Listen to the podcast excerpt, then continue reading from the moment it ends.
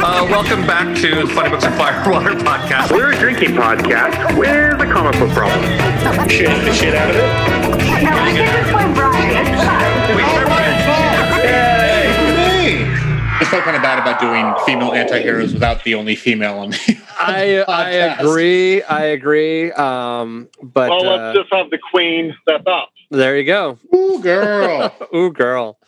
Uh, cool. Hey, and welcome to another episode of the Funny Books and Firewater podcast. We are starting our month, as we probably mentioned beforehand, of uh, female anti-heroes, uh, which we started with probably one of the biggest in the uh, comics world right now. We're starting with uh, Harley Quinn. Uh, we're doing the Black Label book called Harleen, which I think on a previous episode I butchered entirely because I was trying to do it from memory. Um, now, here's the question: either Todd or Adam, can you help me pronounce the name of the writer slash artist of this book? Steven Sejic. He's Croatian. Steven Sejic. Sejic. Let's just go with it, and he'll forgive us. Okay, But yeah, he's because I He had a big career beforehand on Top Cow. He did Aquaman too, if I remember correctly. He did Aquaman, but probably what he's most well known for, I mean, back in the day, is he did a big run on Witchblade and the Darkness Okay, of those um, 90s image comics. So, uh, yeah. he Well, Witchblade they tried to revive recently, right? Right. This Think more so, original yeah. Witch stuff. Yeah. I also got to say, Todd, I love with you calling in. We sound like a sports show. Do Like, we now? That's nice. it totally sounds like one of those sports shows where like, well, see, I think the real problem is is the coach just didn't give the quarterback enough time to really work it out, and uh, you know, like it, it just sounds like one of those. That really works. Well, I'll tell you what the problem is here, though. is um he um but no he's he's done quite a bit. He does a lot of creator owned work too. In fact, Uh-huh. he did as much as he did with DC for a while is a little bit outside of his normal mo. Yeah. So he was gonna after doing this, he was all in on doing uh, uh, Poison Ivy as well. But then he's like, no, I'm out. I'm doing Oh. my crea- creator owned stuff again. Interesting. Yeah. So we'll talk about this, but take this, and then he was going to do the same thing basically with Poison Ivy. Well, and his illustrations of Poison Ivy, that, that's part of my drinking game, but like his his his characters are all very pretty. Like even the even the hideous characters are kind of pretty. Like I was looking at like even the penguin kind of looks pretty. Um Well, I mean, he made the Joker look pretty in this. oh, the Joker's fucking gorgeous in this. Like let's be honest. The the Joker is super You, you made him like a a uh, anime character, right? I was just thinking Yeah. like an androgynous anime character. Yeah, it's got a little bit of a Bowie thing going on. Um I mean, dare I say even maybe just a hair sexier than Bowie. Um so with this book, I'm sure we'll jump back into it again. Is so this uh, Harleen is written from the point of view of Harleen Quinzel and her demise and fall. But let's do drinking games first. okay.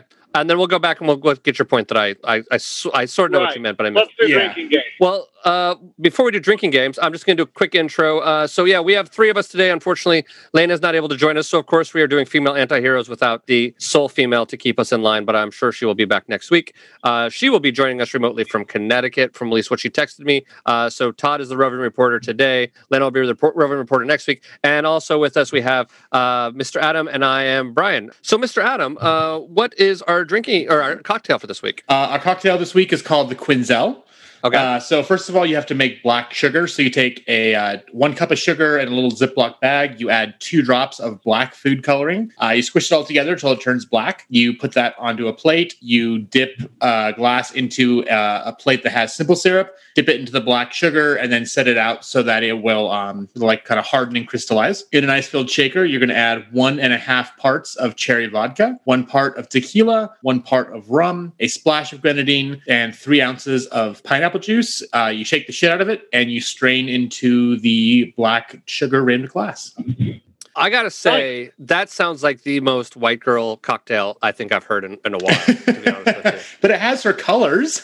it does, which is beautiful and amazing. But like, I'm there listening, like, okay, vodka, tequila. That's like 90% of the women I've dated right there. Uh, that that's their com- well, I don't know if that's their combo of choice, but those two those two alcohols in general would re- remind me of all that. But Yeah. uh, cool. Well, then let's jump into uh, drinking games. I guess I'm going to jump back to you, Adam, just in case, because I don't want to steal anybody's. I, I got a couple too. Uh, one of mine is called Psychobabble. So every time they're talking about anything regarding psychology, uh, psychiatry, or any of the kind of therapy she's trying to do uh, with the inmates, take a drink. Cool. Um, Okay. I have a couple, so we'll bounce back and forth. So I'll do another one. Um, All right. Mine is, hey, I know that guy. Uh, every time you see a Bat- a character from the Batman universe that you know, Eve, like, and we're just gonna go by first appearances because you know some of them show up multiple times. But there are a few pages where all of a sudden you're like, oh look, she's talking to this guy, and she's talking to that guy, and she's talking to this guy, and oh look, there's Hugo Strange, and oh look, there's the you know There's uh, Zsasz and there's yeah. And there's yeah. So every time one of the, them show up, uh, Mr. Adam, do you have another one? Uh, yeah, actually, that was almost mine as well. Uh, The other one is I feel so ashamed. So every time uh, Harley feels guilt about uh, falling in love with the Joker. nice, uh, Mr. Todd, do you have one? Yeah, I'm going to call it foreshadowing. So every time the art is on a play or you see um, Harleen is yet to be Harley, yet you've got shadow play or other things that are coming that way. Oh, nice, yeah.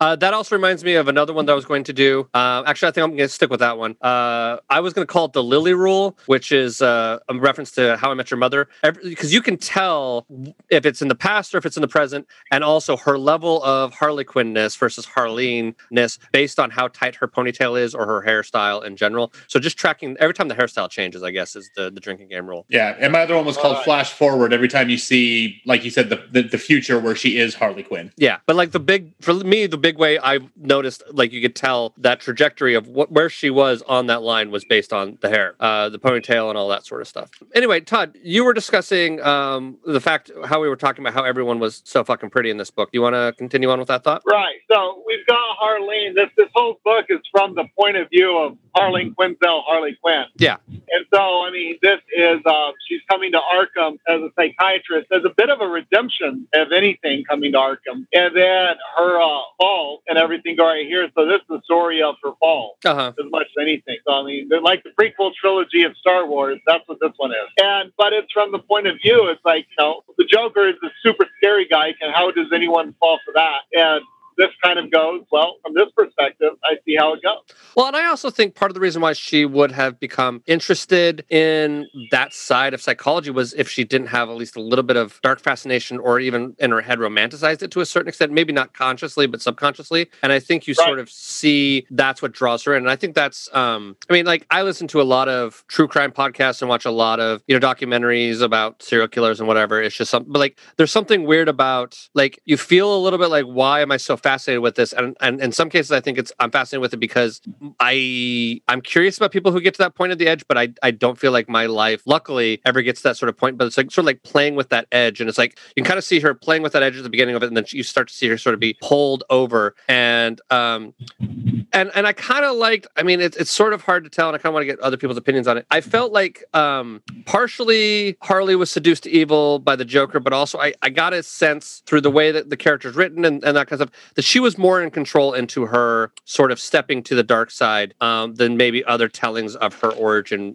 would imply. And I was going to see if anybody had any thoughts on that. I think so. I mean, what's being portrayed here is an inherently flawed character. Yeah. So you've got someone that came up, had a rough, had made some poor choices early on, Mhm. trying to come over it and just going, I am trying hard to do the right thing, and it sucks. Yeah. And, you know, I mean, if we go back to the killing joke, Joker's whole thing is, you know, with one bad day, I can push you over the edge kind of the deal. Yeah. You're stealing my thoughts. And so what you're looking here is this another perspective of what's the one bad day? I mean, or is it just simply another thought of she's having a bit of a rough life? I mean, this someone that's brilliant, absolutely intelligent, and going through things and going, how do I, you know, we all live the lives we want to at the end of the day. Mhm. And people going, what I'm currently doing just doesn't work. I'm going to try this other thing. I, I have a little bit of a thought on that, but I want to get Adam's take first before I Go, Adam. go down that road. well, no, uh, this goes back to I mean our very very first episode, which you should never listen to, by the way. Oh God, no, please Uh, don't. uh, uh, you know, like I said, they're- you're one bad day away from becoming becoming the villain. And a lot of my thoughts kind of wrap up with what Todd said. Was yeah, here we have you know Dr. Quinzel, who is brilliant. She she really does have all these good intentions, which the book is very open about in the first you know the first chapter about how you know the road you know the road of good intentions kind of thing.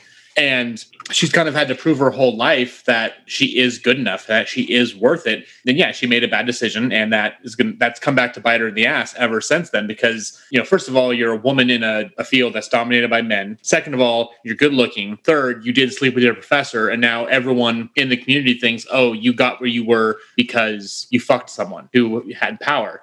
And that's even brought up. And they're like, well, no, the reason why we're doing this is because you scored like a, was it, 98.6, whatever it was on, on your tests. So you really are brilliant. That's why we want you here. And she has this novel idea of how to approach crime, which we could also jump into the whole thing is that is Gotham really a place full of monsters or is Batman creating the monsters? Because there's a lot mm-hmm. of talk about that. And Right. she's really like, no, I want to rehabilitate these people. And she even makes time to go meet with Batman to be like, do you think they can be saved? Do you think the Joker can be saved? And he's like, I hope so, but I don't know. So she's put all this work into this idea that she thinks can, that she's just getting shot down and shot down and shot down by the whole rogues gallery. And then she meets the Joker, which she's already terrified of, but kind of like, you know, her interest is piqued because of what happened at the beginning where she's assaulted by him or almost, and almost killed. And here's this person who, unbeknownst to her, has her research and knows what's going on and starts feeding her bits of information and validation that she's been looking for her whole life in someone she never thought she would find it in. So of course that's intoxicating. Of course that uh, you know just being backed up that hey, you know what, I have the right ideas. I'm finally breaking through. I'm getting to places that no one else could. But then it goes back to you know just her being a flawed character, and yeah, there she let that become intoxicating. She let that sink into her head to where it became obsession. To the next step is you know love, and whether it's false love or real love, whatever else, she you know she made that choice to let her mind go there, even if she was doing it subconsciously. But everything he was doing because he is that much of a mastermind and you know just diabolically scheming to bring her over to his side, probably just to help her help him escape. But then she went further than I think even he expected. And then at the end, when she you know kills that police officer who was her friend, and everything just shatters because now she's like, you know what, he was right. The whole of Gotham is just monsters wearing masks, and that's it's like at the end of Killing Joke when the Joker tells the joke and just starts laughing forever. She saw the joke like he did, and then that was it. Harley Quinn was born. Yeah, I think um, adding to that, and this does get to my thought that I had, is I started thinking that this book is, in a not so veiled way, but in a slightly different aspect, is a commentary on the at least American criminal justice system, where she makes one mistake, so quote unquote one crime that she is forever trying to make up for. And when it's starting to become clear that she can't make up for it in the eyes of people, and like it's not necessarily like a crime crime, but she can't make up for it in her community um, or society won't allow her to make up for this one com- crime that she committed or mistake she committed. She basically gets um, adopted into the criminal family and finds comfort in there and a, re- a reality in there or a, a different sort of society that works there. And so like it's sort of this commentary on like institutionalized criminality and how like you know people aren't really necessarily like although they claim that they're going to be um, you know uh, helped by being in prison, they're not actually like really helped by being in prison. And and there's an institutionalization of of people even for small petty crimes. I feel like that's sort of she's on that same route uh, of the other prisoners that she's interviewing as well. You know, I mean, just but like in a more what you would think upscale eca- like um, academic sort of sense of it. Like she's she's made one mistake and she's still trying to make up for it in her career. You know, you you, you take that mistake and make it a crime and make you know her uh, penance be prison time, and, and she's sort of stuck in that same cycle that a lot of these people that she's talking to are now. And it also, I think, part of that too is is that her whole thesis is is about empathy and about the fact that these super criminals don't seem to have empathy is um is what makes you know is, is her thesis that she can help solve that. But really, Well, she she blatantly says in part of it about the whole like you're putting people in this prison or this place Yeah. Where now they're becoming comfortable with the criminals around them, and they when they leave they're more of a criminal than when they went in. So that Yes. point was very blatantly made Yeah. throughout the book. Yeah, so it's just interesting that she's in her own respect, she's she's going through the same path that a small time crook would go through or criminal would go through on their way to becoming Joker. She just comes at it slightly different in a, in a way of giving it like just a different perspective, I think, from a writing standpoint, which I just thought was interesting. I mean, it really is interesting. I mean, so I mean, this month is female anti-heroes, and as we read this book, it's the protagonist becoming the villain, and Yeah. it's the uh, you know the fall of Harleen Quinzel, but no one knew who she was until she was the villain. Yeah. kind of a deal. And another recent book from DC Comics would be Batman White Knight, where um, it's argued that Batman is the villain of Gotham and not the hero hmm and you know it's showing everyone's a hero in their own story but we've got this person that cracks right and Yeah. the art is not so subtle of that too with the foreshadowing but at the um you've got this i mean is a, a little bit like um as it's going through like falling down with michael douglas Mhm. you remember Yeah. that Yeah. movie I, I feel there's the, the parallels with that as well uh, and it goes back to one more bad day is you've got the the grind she's trying to she's living the straight and narrow the best she can but the grind of it is grinding her to dust Yeah. she's like i'm just gonna step off and it's uh, reading this whole book. It's about the push getting her ready to step off, and she doesn't do it fully alone by any means, but No. it's uh, it's built in there. So, and then back with the artwork, I mean, everyone has like elongated features. Yeah, and they're they very- all very yeah, Very statuesque, very pretty, very supermodel-y. yes, they all are. Like you Um, can see a, a cameo of me on page 35.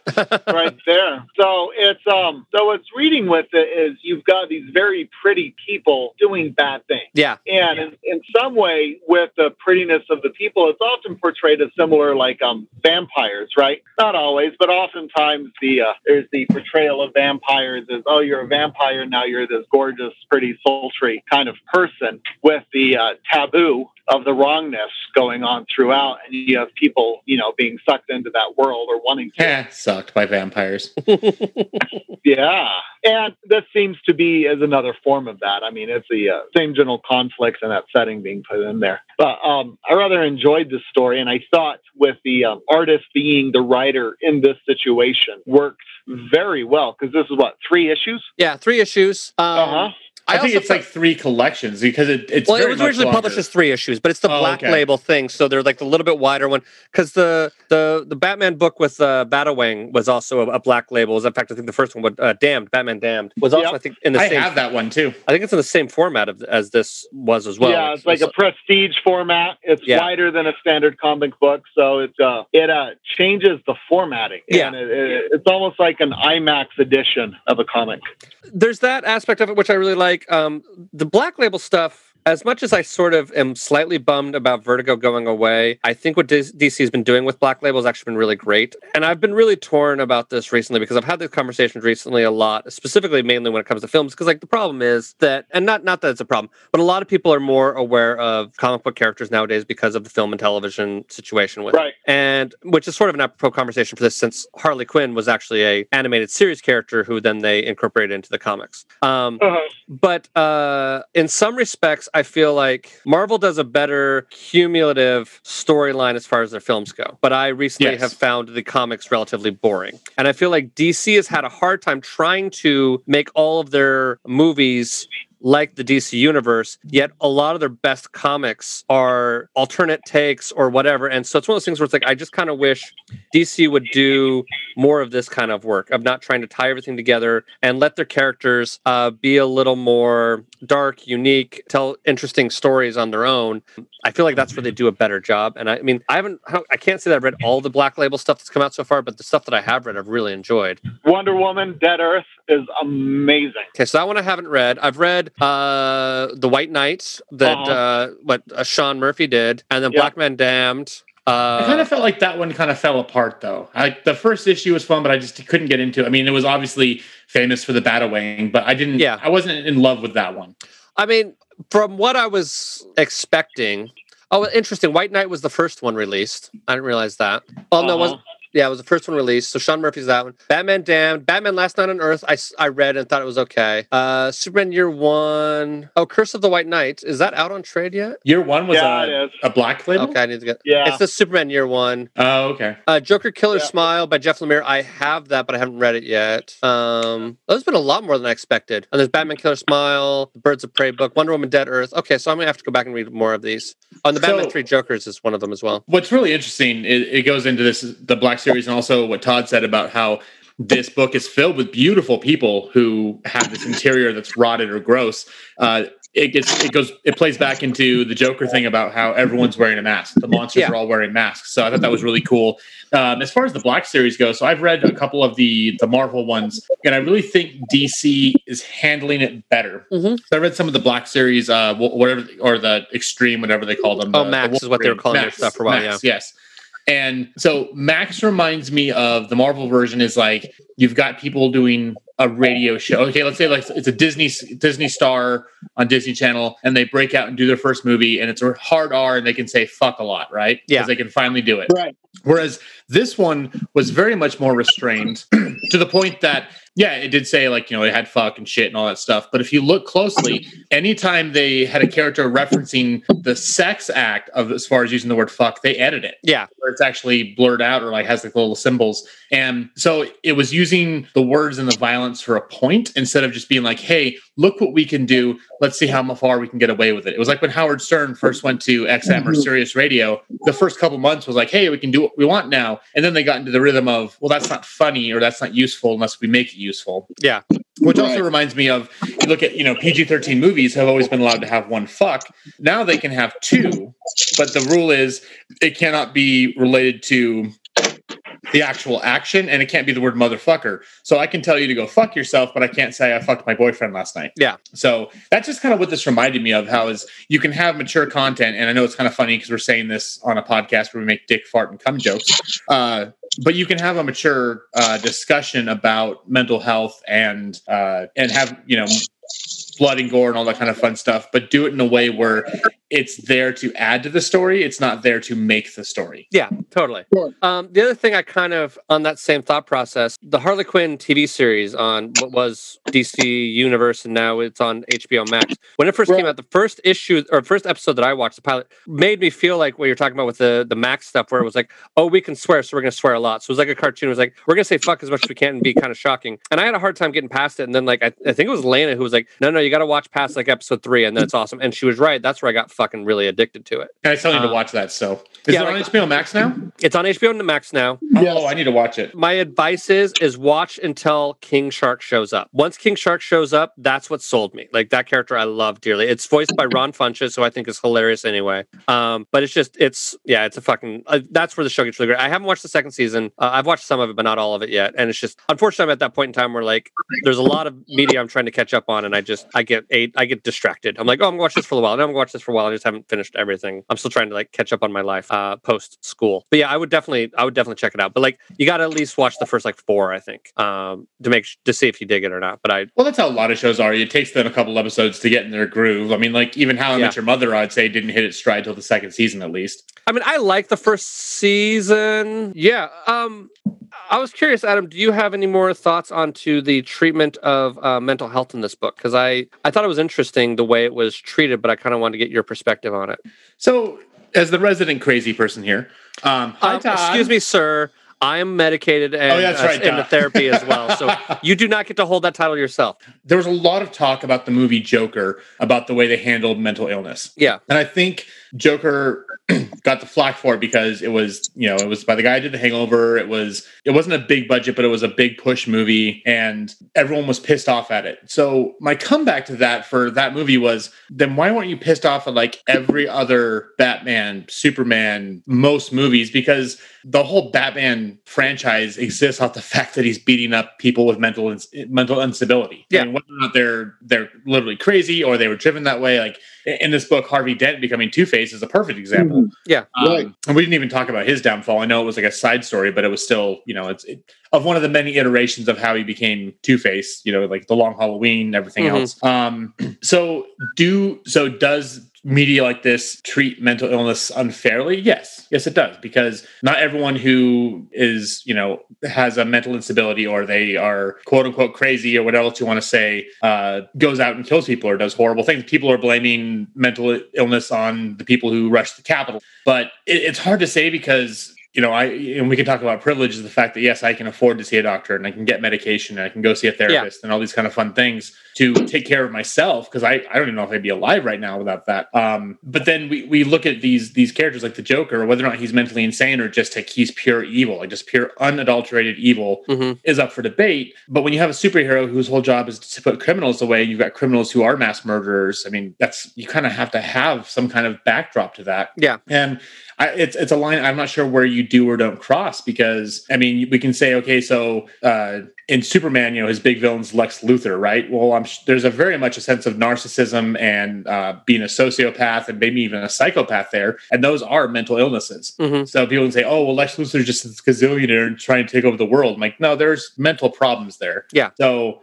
it's you know I think that the one thing that really stood out to me in this was she was really talking about the lack of empathy and she was Yeah. interviewing Poison Ivy and wasn't getting anywhere and then there's one scene where she's showing she takes Poison Ivy over to the window to have sunlight and Mhm. she's just like blown away by the fact that someone would do that for her and then later on she saves Harley's life. Yeah. Um, so I think that is kind of a point that she was making as far as the absence of empathy, where even people who are killers and like Poison Ivy, who is a bad person, still does have that empathy. Yeah. And I think we've seen flashes throughout all of Batman of people with sh- these supervillains showing empathy outside of the Joker, you know? So Right. Well, I also think it was partially about the system showing empathy for the these people who are incarcerated as well. Like that they that the I, I feel like the the criminals are a reflection of the uh, treatment that they're receiving, um, and I feel kind of the same way. I mean, I don't know all. I haven't read all the stuff about you know the critiques of Joker and whatever. The thing for me that felt very obvious when I saw the film Joker was that it was a, a representation of the defunding of you know mental health facilities throughout America during I want to say Reagan era, but it might have even Yeah. started earlier than that. Um, well, see, the thing with with Joker too is that people were like, "Oh, either one, they were pissed about how it treated mental illness,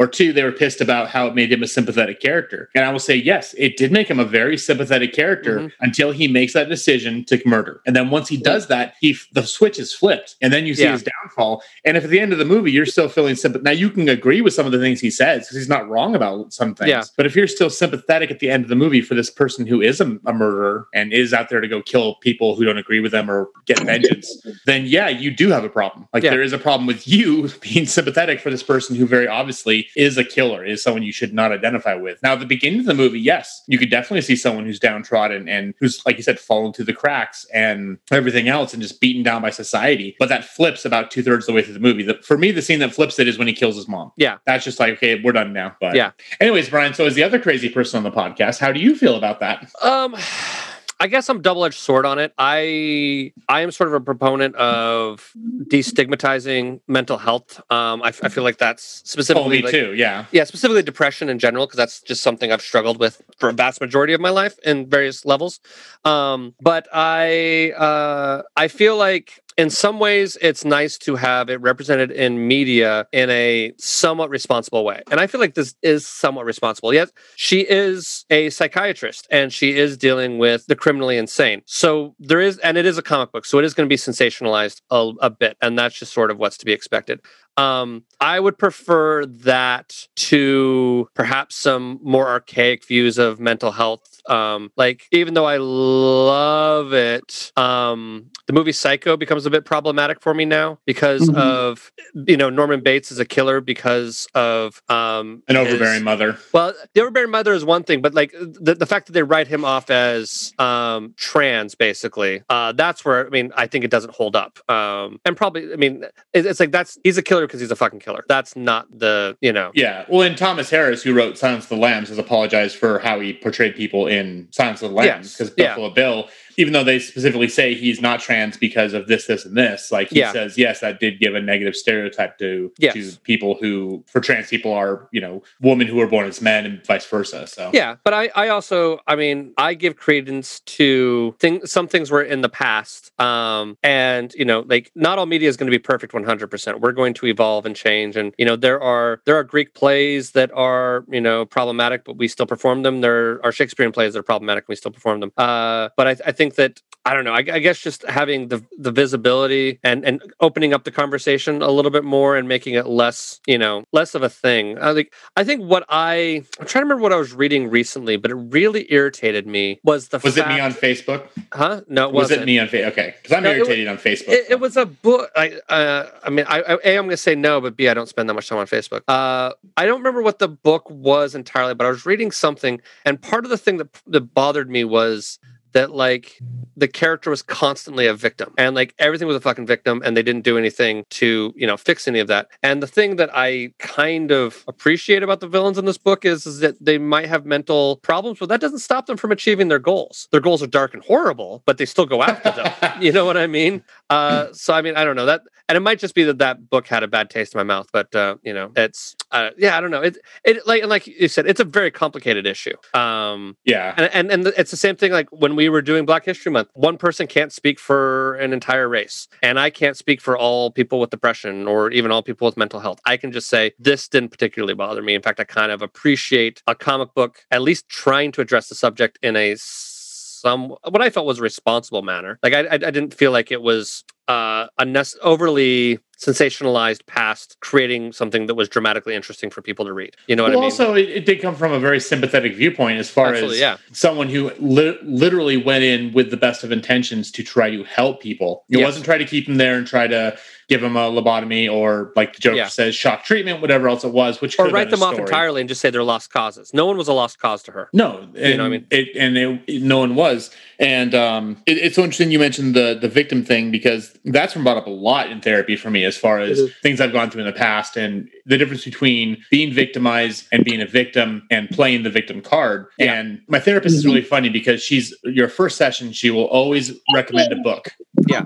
And so for my buddy, he, she recommended a book for him about uh, being in a relationship with someone who has borderline personality disorder Mhm. because his ex-wife was diagnosed as bipolar. Come to find out, no, she wasn't. She had borderline personality disorder, and like Mhm. it just hit him like a ton of bricks. He's like, "Oh my god, I needed this book." And for me, she gave me the subtle art of not giving a fuck, Nice. which is a book I've wanted to read forever, and it's very Yeah. much just a treatise on sto- stoicism. hmm But it was what I needed at that point in my life to sit back and realize, you know, playing the victim card and being like, "Oh, woe is me," is a sense of entitlement and how you need to take responsibility for everything. Like even in the shittiest situation where horrible things are happening to you, you have no control over that, but you have control over how you react. Yeah. And for me, that was that was a very very powerful thing. So it just made me think of that when we were talking. You talked about that book you read, but um no i just I, I as far as it was it responsible or this and that i mean it's trying to tell a story about people who either they're crazy or psychotic whatever you want to say or they're just evil but i did like the fact that it brought up a very good point is like we have people who we say okay these are horrible crazy people who have done horrible things murdered people but are we trying to actually bring them back to the light to where they can sit back and be like oh my god i was fucked up and i did these horrible things and you may never forgive me, but I I've come out of this place and I can I might be in jail or in a hospital the rest of my life, but I can at least be a person again. To the argument of, well, did, do they even deserve that for what they've done? And this Mhm. book was like, no. She's like, I don't care what you've done. I want to push through and help you. Hmm And even though at the end it was the part of the cause of her downfall, despite everything else that you know was going on personally or mentally with her, um, which you've already addressed. But I don't know. It kind of goes back to the whole thing: is either you die the hero or live long enough to become the villain. And I think that's kind of what happened with her. Um, and I think also to a certain extent, she's her own Frankenstein's monster. You know what I mean? Like she was Oh, so involved yeah. in that world that she sort of got wrapped up and became, you know, the monster herself. And I don't think, you know, I don't think it was a live long enough to become the, the villain where it was. I think she became she became too involved to the point in time where like it would be like if Jane Goodall never came back from, you know, living with the what the gorillas. I think is what she lived with. Like if she just like Yeah. if we're if we're still talking about that lady who went down to study gorillas and just never came back and is still living with gorillas today, then she'd be fucking crazy. But she was able to separate herself from that in-depth experience and come back and say, "Oh, yes, I, I can now tell you about this, or I can have learned things." Uh, I think there's a point in time where, where Harley doesn't come back from hanging out with the gorillas and then just becomes a gorilla herself. Because that might the be the weirdest analogy I've ever come up with. But No, that's, but that's the- what I the- think I'm That describing. works. The Yeah. gorilla gave her the validation that no one else would. True, So yeah. why not be with them? What's also interesting, and this is true of stories in general, watching is, but um, lazy people are boring. Yeah, they don't write books about So- lazy people, except Yeah. for maybe the Big Lebowski. But even then, he was just trying to get his rug back, man. He was just trying to get his right. back. books about lazy people are boring, and flawed or not, or what they're doing is these are stories of people that get shit done, Yeah, it's true. right?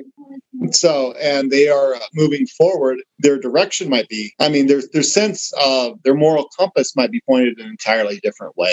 hmm but it's still there to a point, right? Yeah. So that's what's going on there. But it's, I mean, it's a fascinating thing to watch because you've got this purely fictitious character, and yet we're looking at it, and it's um, it's a story of like how do we relate, and sometimes it becomes the question: at what point do we stop relating? Yeah. with different characters, and for a lot of it, it's like, oh, there's empathy. We can come back. We can get that until where's the line? Yeah. right here, and it's uh, it's you know reflections back to yourself again. At what point in time do you go? And they stepped over. Yeah. Whereas everyone's own personal line is what gets interesting. So yeah. Yeah, absolutely. Okay. Uh, Todd, do you have any other thoughts you want to add? The um again, I we didn't talk about the artwork besides they're pretty. I mean, Yeah, it's all, yeah. they're um it's digital artwork, right? You can watch it and you can just tell it's all done. Yeah. And but it's um extremely consistent. Mhm. The um I've got the physical hardcover and the slipcase on it is really cool because it's got like an acetate overlay. Yeah, I have that one too.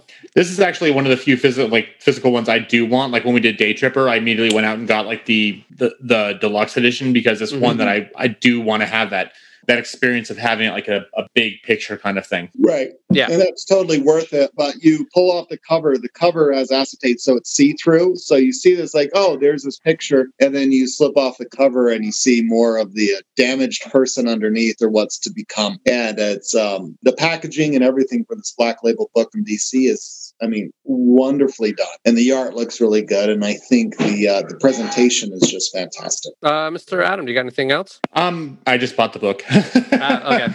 God bless you, Amazon.